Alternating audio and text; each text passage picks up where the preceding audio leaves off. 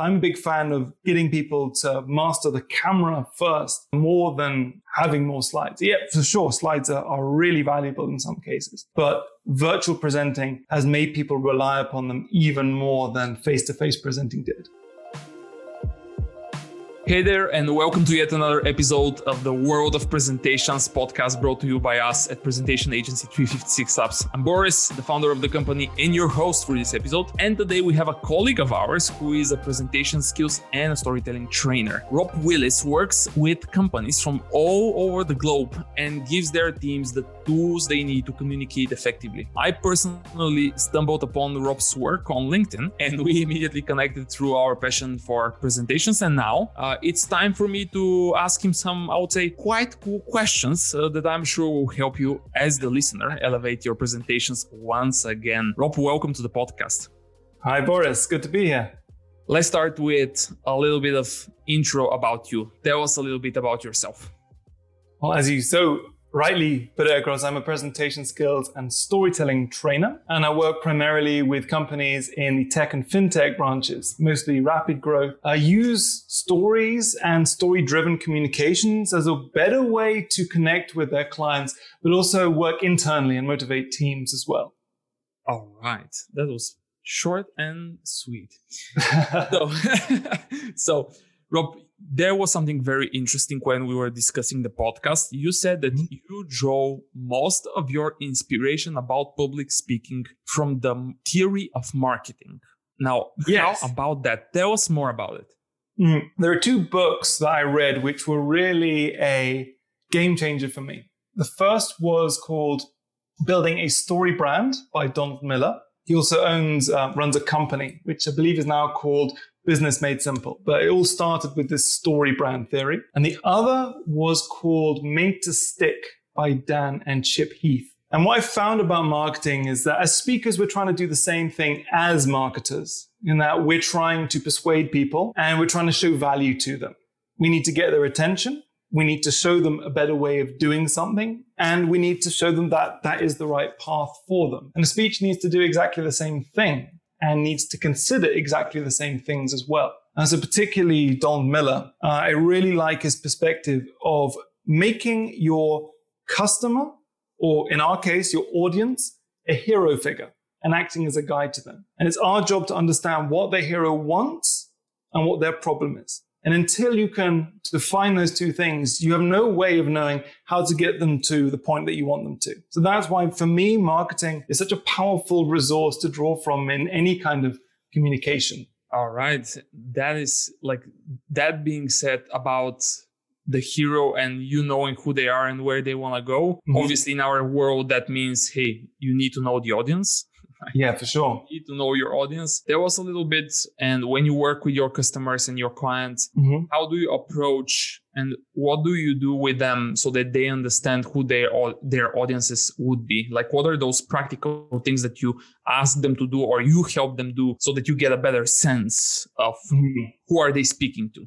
I think the first thing just to say is that when, and you might find this too, when you bring these questions to people, like considering the audience. Often people have never stopped to think about that in the first place. They thought, okay, I've got to deliver this presentation. Oh, I've not got much time. Let's just get it done. And they're not even thinking about their audience. So I think simply just making people disciplined about, okay, who are we talking to? That's already a big step that can put people way ahead of, of everyone else. But after that, there are ways you can cultivate this further. And there's two main parts, I think. Either you can just use plain empathy. So if you kind of know the people or you know people who are like them, you can just put yourself in their shoes and try and imagine them and, and who they are. And there's some exercises you can do to, to really bring that out. Um, you can ask yourself questions like, first of all, what is their problem?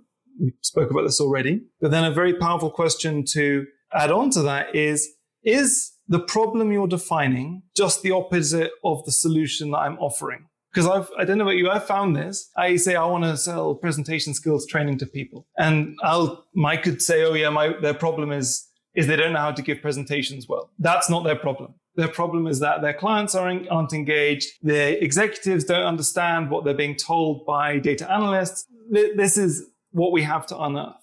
Then you need to go a step further, put it in some more tangible terms. Really need to get it to the point where you can understand how that person would describe this problem if they were just talking to their mate in a pub, basically. All right. So, do you see with your customers, you were about to say something? Go ahead.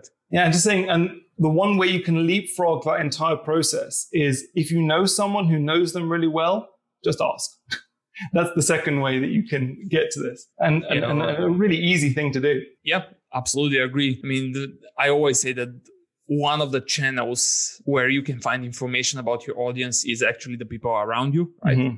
Because if you just think about it, it's either your like closest friends, colleagues, sometimes your family. And I always, because I have seen it in action, I always say that those people, if you ask them for information, they sometimes have information that's not public even, right? Oh yeah, for sure. Yeah, because like you can find a lot of information, for example, on the web, mm-hmm. right? For somebody, if you know their names. However, what somebody will tell you about their closest friend, let's say, mm-hmm. will be potentially very, very different. And so it may turn out to be invaluable, you know, like it could be so, so yeah. precious. Yeah. Yeah, it's actually completely right what you're saying. If you're talking to a close friend, you're also getting a different perspective because we're not just interested in an external problem. There's always an internal element to that. So another question you can ask yourself is, what keeps my audience up at night? And it'll be different. I mean, you can, a, a CFO will have a very different worry to a CMO. And you need to understand that if you're going to talk to them skillfully. For sure. And obviously, the finance person will have completely different issues that they're uh, faced with compared to the CFOs, right? I mean, it is very different story for those otherwise very similar roles. Being on yeah. the C is completely different than just being one of the people that runs the, or more or less runs the daily operations. Anyway, understanding the audience is obviously absolutely critical do you see your customers actually doing that? Do you see them spending enough time on it? Or do you see people just trying to go through that presentation and consider it over? Well, it's the kind of thing that you don't need to do that many times. I think it's generating this awareness is a big upfront cost of time. You need to go through this process and really define your audience's external and internal problems. But you'll probably find that you're only talking to three or four types of people regularly. So it could be your boss, one person, or it could be I am talking to people in procurement in this kind of company. And so you develop kind of avatars and you can add to them and build upon them. And once you've done that initial upfront work, then really you don't need to do much more. Right. Do you see, by the way, because I get asked a lot, even today I got asked by the. Um, there is some sound, right? Do you hear that? yeah. It's like from somebody. I don't know whether or not people hear that. It's like a, a church or something like this, but it started like 10 seconds, 15 seconds ago. Hopefully, people yeah. will be like, no, who cares? it'll, be, uh, it'll be uplifting, spiritual, man. Absolutely. So let's move on. So, do you see? I got, I'm getting asked very often, hey, but what do I do when in my audience there are, when in my audience there are people who are on different roles? Right. Mm-hmm. So how do I adapt and how do I make sure that my presentation will still engage them? Like, how do you approach this? And do you, do you get asked that one? Yeah, it's a question I've been uh, asked before. And of course, it depends on the kind of presentation you're delivering. Uh, if you're delivering a pitch, let's say you're delivering a pitch at a, a big event and there are a group of investors and you want to get investment, does it matter if all of the other people running startups understand and care about your pitch? No, it only matters what the investor will think. So you can prioritize. That's one thing you can do. You can also try and play to several audiences, but the problem with that is you are diluting the effect because you need to think about your language and the things you're talking about. And there's never that much enough time to say what you want to say anyways. If you're trying to speak to too many people, it becomes very, very difficult. Yeah. But if you've I got mean, very mixed audiences, it's unlikely you need that focus focused presentation anyway. If it's a general motivational speech, um, to people in business, then you can remain fairly fairly broad in some ways, perhaps. Yeah. That is, by the way, a great lesson here. I mean, every single presentation is potentially something that you are going to deliver in front of different audiences. And sometimes, depending on what you want to achieve, you have people in the room that you should not care about that much, right? They are not going to help you achieve your goal, right? Mm-hmm. And as you said, especially with startups, we had those cases where in the audience we had 800 people, right? Yeah. But the people that are going to tell you whether or not you are getting the money are two or three people. Yeah. When we're chasing the money, who do we want to influence? Well, exactly. it's not the 800 people. There was a wonderful article I read a couple of weeks ago called 1000 True Fans. How about mm-hmm. just 100? Because 1000 True Fans, if you ever heard of this um, article, there's a famous article saying, really, if you have a thousand people who are prepared to spend $10 per month on you, you can live off that.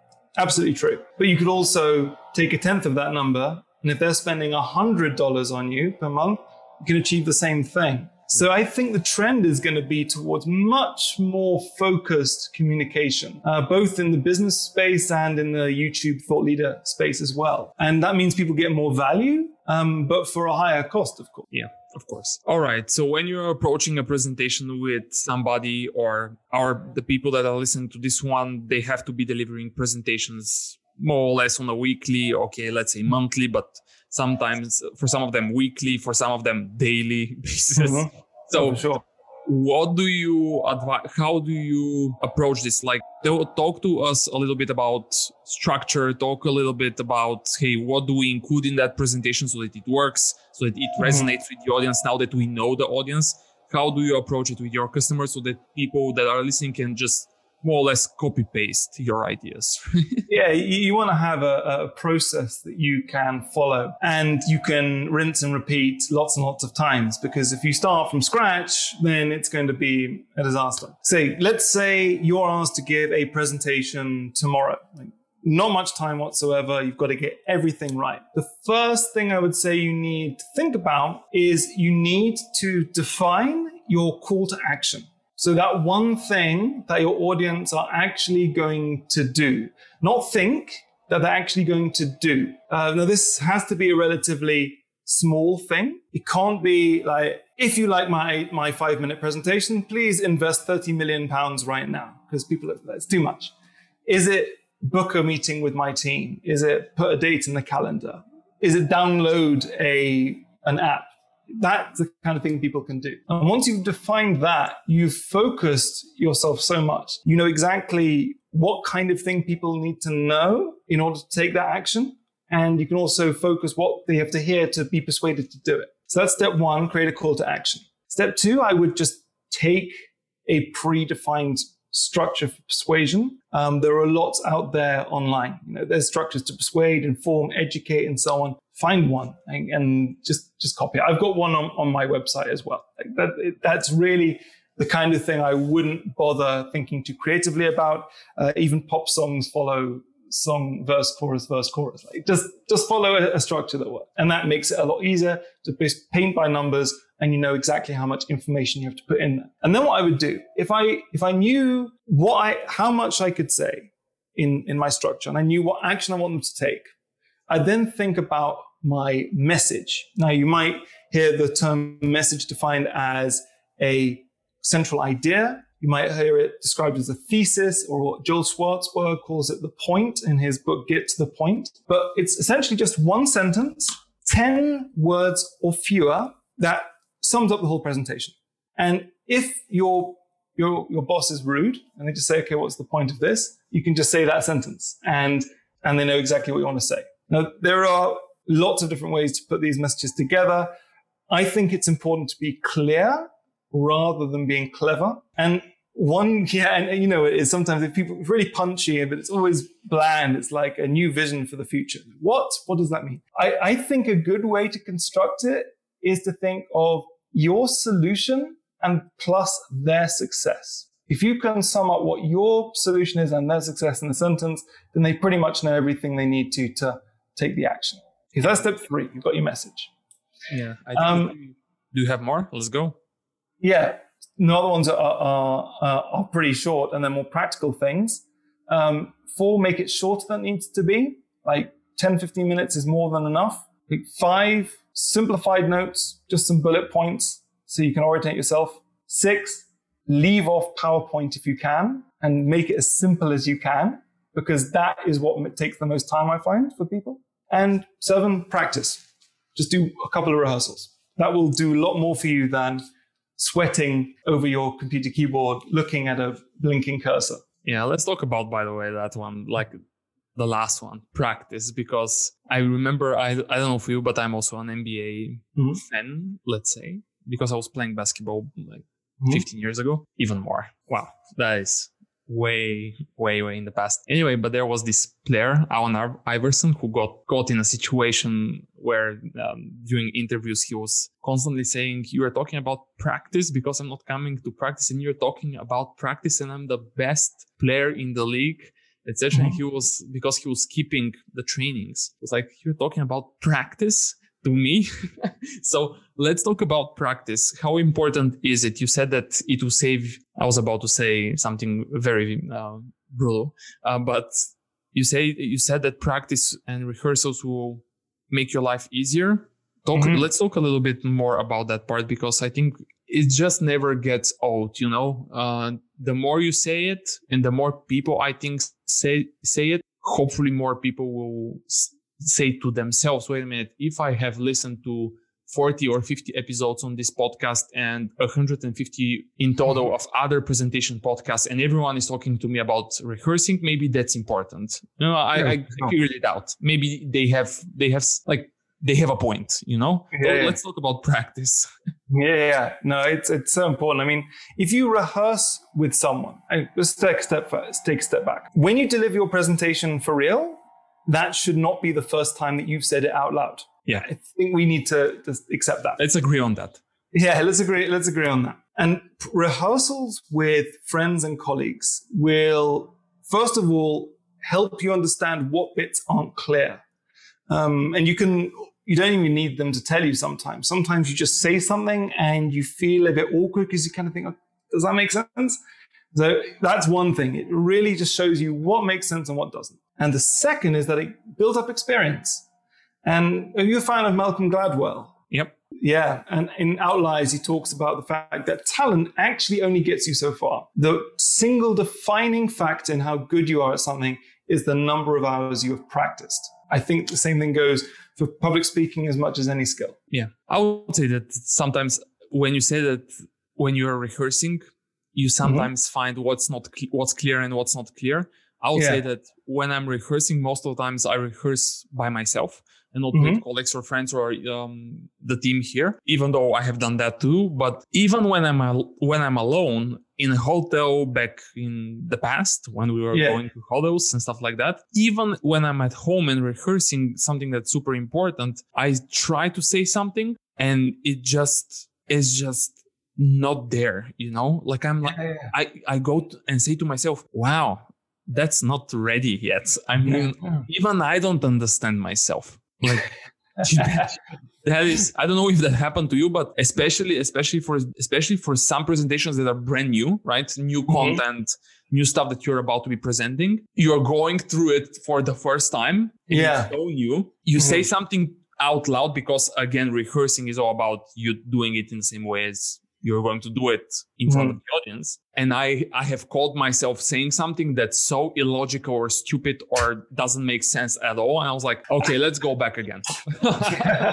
Let's go back. Let, let let me try again. And yeah i mean even without people around you you can find yourself in those situations or at least i have found myself in those situations. I don't know about you. No man i feel the pain. I feel the pain. Uh, i also find that i list things in bullet points and it looks kind of cool. I think yeah that's going to be awesome and then I try and say it out loud and it feels so awkward and so stumbling. I cannot say that. So you need to actually say it. That's how you, uh, you learn to, to think and how to express ideas. Uh, which reminds me actually of uh, another thing which I think is a good idea, which is to constantly be putting things into your own words. Um, I recently started using a, a scheme of note taking called the Zettelkasten system, if you've ever heard of it. It was developed by some crazy German sociologist in the 70s. And it comprises of basically atomic notes, little ideas on cards. And you can provide links between them. There are programs that do that nowadays. But what makes it work is that for each of these cards, it has to be in your own words. So you get, you get used to putting things into your words. And if you can't do it, you need to keep at it until it eventually works. And that's what I find great speakers do is they're essentially repeating a few ideas over and over again. Like if you look at Gary Vaynerchuk talking on, and he pretty much does everything impromptu, but it's also not really impromptu because he's just repeating little fragments and sound bites that he's used in other kinds of interactions over and over again. And that's why he sounds so fluent. Yeah. I mean, especially Gary, I think, I think that for some people, when they get to a specific po- to a specific moment in their careers when they have so much so much experience in their field they can mm-hmm. get in any moment on any stage and deliver a great presentation even though i always think and i always like i still believe that if and obviously there are exceptions to the rule maybe that one won't work for Gary or for, let's say, Simon Sinek or whoever, right? At all. But I still believe that if those people that otherwise can deliver a crazy, crazy engaging and influential and successful presentation if they rehearsed it mm-hmm. they could have done it even better you know i think i think you're right but there is a stage where you get to where you go too far i think yeah. You can see this in competitive public speaking quite often that you get to a stage where A, you feel like the life has been taken out of it for you. You don't have that same nervousness and drive that you would have if it was slightly less rehearsed. And also, it can come across sometimes as like amateur theatrical because everything you say is so deliberate that it just feels a bit awkward. Uh, the phenomenon's called the uncanny valley where you there's a, a graph where it will get better correlating to how much work you put into it, but then there's a massive dip. And to get to the to where it's actually better, you need to put in so many resources, so much time, you need to be trained as an actor. So you need to keep it that slightly imperfect, slightly conversational, but you're right. If people put a bit more work into structure sometimes and actually had a clear idea of what they're going to say, yeah, for sure it would have a greater impact. Yeah. And let's jump quickly to the virtual world. Mm-hmm. Um, that world is an interesting one for sure. It mm-hmm. changed a lot. How are your customers dealing with the virtual world? Like, are they approaching their presentations in the same way as before? Mm-hmm. Are they saying to themselves, "Wait a minute, I think that's a, it's a presentation, but uh, you know, it's a different format now, or at least it seems like different format." Like, what do you see with the people around you? It's uh, changed a lot since last summer last spring when we when we first met actually was around this time. And at first it was completely crazy. No one knew what was going on. And people i feel were waiting for it to go back to normal. Now we're talking about the new normal and things are going to be online. And we're still not a stage i think where people know how to give virtual presentations effectively but the, the drive is is there um, unfortunately, I think the world's fallen into some, some bad habits with virtual presenting. So your average virtual presentation starts with uh, just let me load up the slides and then just see where it is. They're looking through their folders and their files. There's this awkward, like two minute wait as they're looking for the presentation. Then the little swirly rainbow ball comes up and then you, before you know it, I've completely lost interest. So what I think we need is to develop a more dynamic and fluid way of presenting. So I'm a big fan of getting people to master the camera first, uh, more than having more slides. Yeah, for sure, slides are, are really valuable in some cases, but virtual presenting has made people rely upon them even more than face-to-face presenting did. Yeah, and at the same time, when they rely on them more, but they're still not that well done, mm-hmm. it's getting oh, sure. worse. Yeah. So you get the huge paragraph of text, and then the people start talking about something completely different. And you're trying to read the paragraph and you don't know what they're saying, and you don't draw anything away from it. So knowing how to use slides is actually quite an advanced part of presenting, is building and using visual aids, I think. And that yeah. would not be the first thing I taught people. Yeah. By the way, there you saying that I remember many, many times where during rehearsals with our customers, they 1st mm-hmm. rehearse without slides. And yeah. at some point they get really good at it. And then when they try to add slides to the to the game, mm-hmm. it's like an it it surprises them how hard it actually is. It's not as easy as they believe it is because it's just that one additional layer that you like yeah. just one of those things that now you have one more thing to think about right exactly so it's not as easy as it seems and all of those performances by the way i recently heard uh, i don't know you probably have heard similar stuff but we got a customer it was like three months ago maybe who said you know what i think that steve jobs was a great speaker Mm-hmm. right? He was he started more or less with that, but he said, you know what, his slides were nothing special, and I was like, mm-hmm. why do you think so? And they're like, well, there is almost nothing on his slides. They're so simple and it's not they're nothing special. And I'm like, yeah, but you know how hard it is to come up with something like this, and how hard it is to actually synchronize yourself with those slides so that it seems so well done and seamless, right?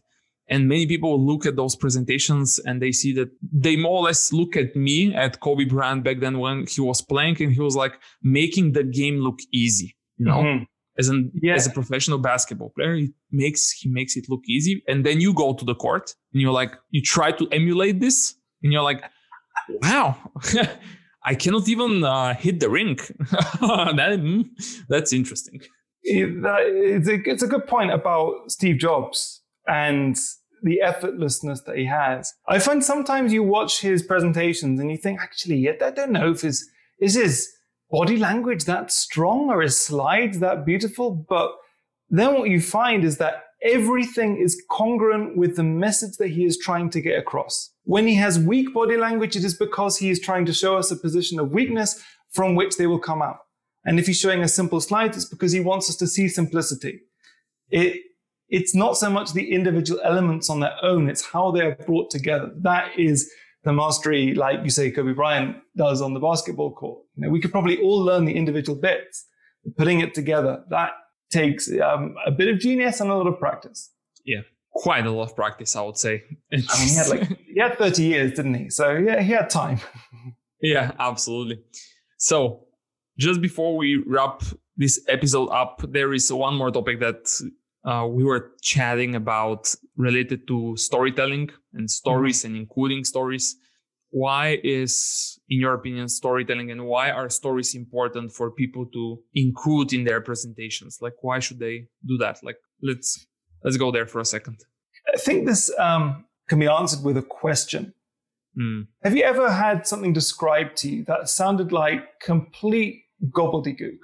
He's like, what the hell are they talking about? And then he said, can you give me an example? And then they gave the example and it was all clearer. That mm. is one of the great strengths of a story is that it's a tangible thing. It happened to someone. You are speaking to that person. You can imagine yourself doing it. Therefore, it's so much easier to understand than abstract words or numbers or even analysis. So it gives a tangible layer that's easier to understand. And you could also use it to elicit emotions because I'm sure this is something which has been spoken about a lot in this podcast uh, as well, even. But stories have been told and listened to by humans for about 150,000 years, whereas the rational part of our brain has only been fully developed for about 50 years. So, sorry, 50 years, 50, 40,000 years, sorry, 50 years. Um, the 1960 was a good year. no. uh, 40,000 years. So roughly three times as long we've been telling stories, which means they have this capacity to tap into our subconscious. So they, if deployed correctly, if the story is relevant to the topic you're talking about, as well as the people you're talking to, uh, they can be hugely powerful. Yeah, well said. Relevant to the topic and to the people. Not yeah. just any story, no. but relevant to the topic and to the people. That is a big one. And sometimes it's hard to come up like it's when you try you started with hey try to put yourself in the shoes of that person mm-hmm. but sometimes even by the way even for me sometimes i was like i spend a lot of time especially for some important talks and i'm like okay let me like let me spend quite some time trying to figure out like what's in their life and I do crazy things trying to figure out, okay, I'll, I'll try and imagine that I'm ghosting this person, you know, like I wake up next to them. I look around them. I'm constantly behind or somewhere around them, looking throughout their whole day. What are they seeing? How are they experiencing it? And even though you can do something like this, you it's hard to empathize completely you know? Like sometimes you want to do the the most and sometimes even the people that are listening are like i have done this. I try to understand them and i still didn't figure it out completely right? It's not as easy but at least it's it's so much worth trying right? It's so much worth trying. Yeah. I mean you were about to say something i think um, but anyway. No, i was just about to compliment your sort of sting every breath you take deep dive into the lives of others. This great. is only for the important presentations, right? I always say, hey, this is just for the important ones. Don't spend that amount of time. I also don't spend that amount of time on any presentation that I did on every presentation. It doesn't make sense. Yeah, but, you wouldn't have time. Like, yeah, but when no, the stakes no. are super high, then it makes sense.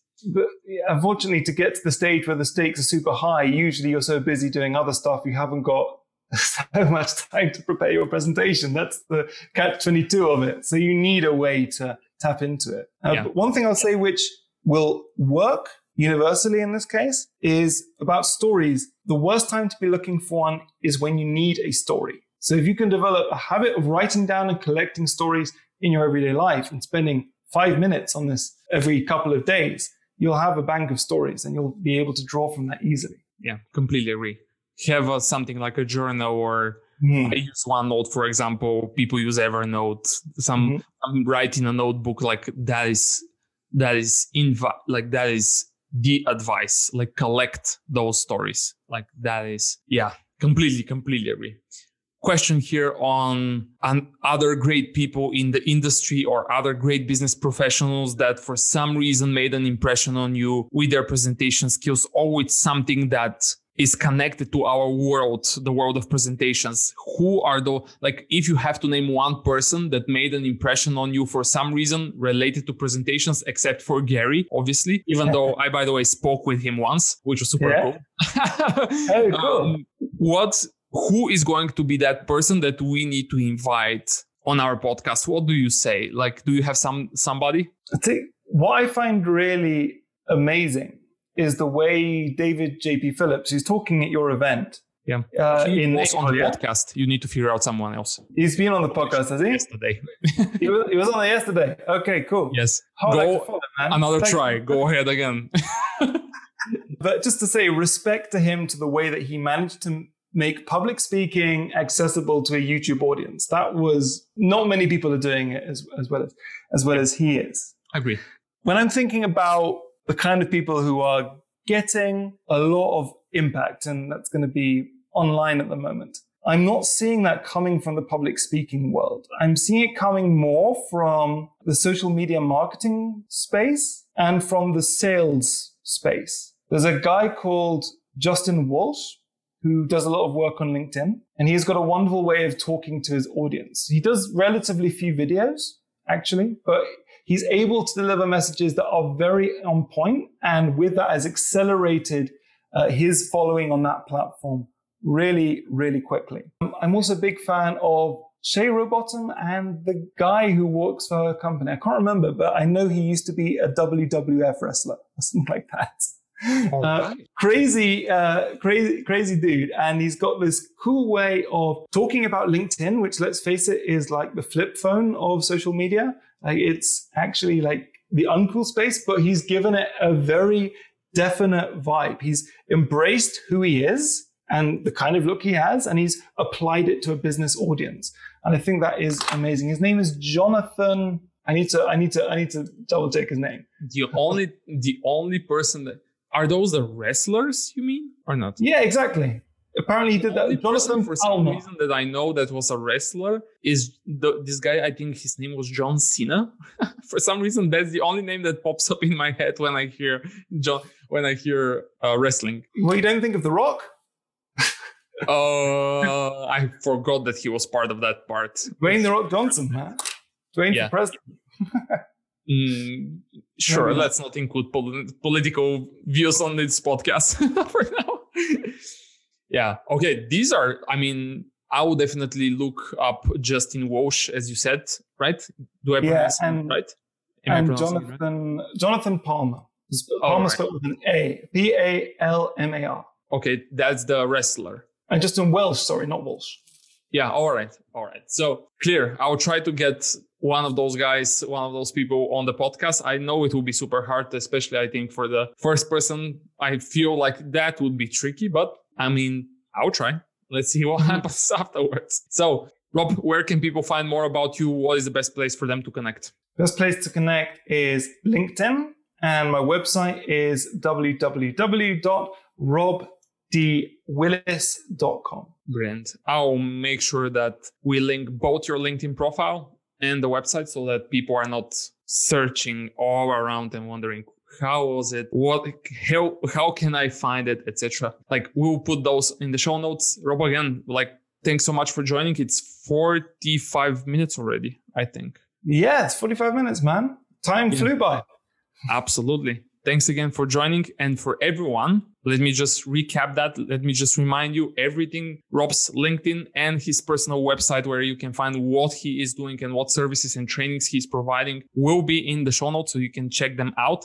Again, we can obviously talk about the topic of presentations for hours, right? So Mm. I always say at the end of the episode say that if you have any question, please let us know on LinkedIn. And uh, if it's on as a comment as part of the podcast and where we share the podcast, I'll make sure that I tag Rob so that he sees it and he can also help you out. In the meantime, also visit 356labs.com to see what we are doing and how we can help you and your company write, design, and deliver truly effective presentations. And as Rob said, the conference Present to Succeed, that's a hell of an event. Go check it out, presenttosucceed.com. And if you don't have a ticket yet, well, fix that.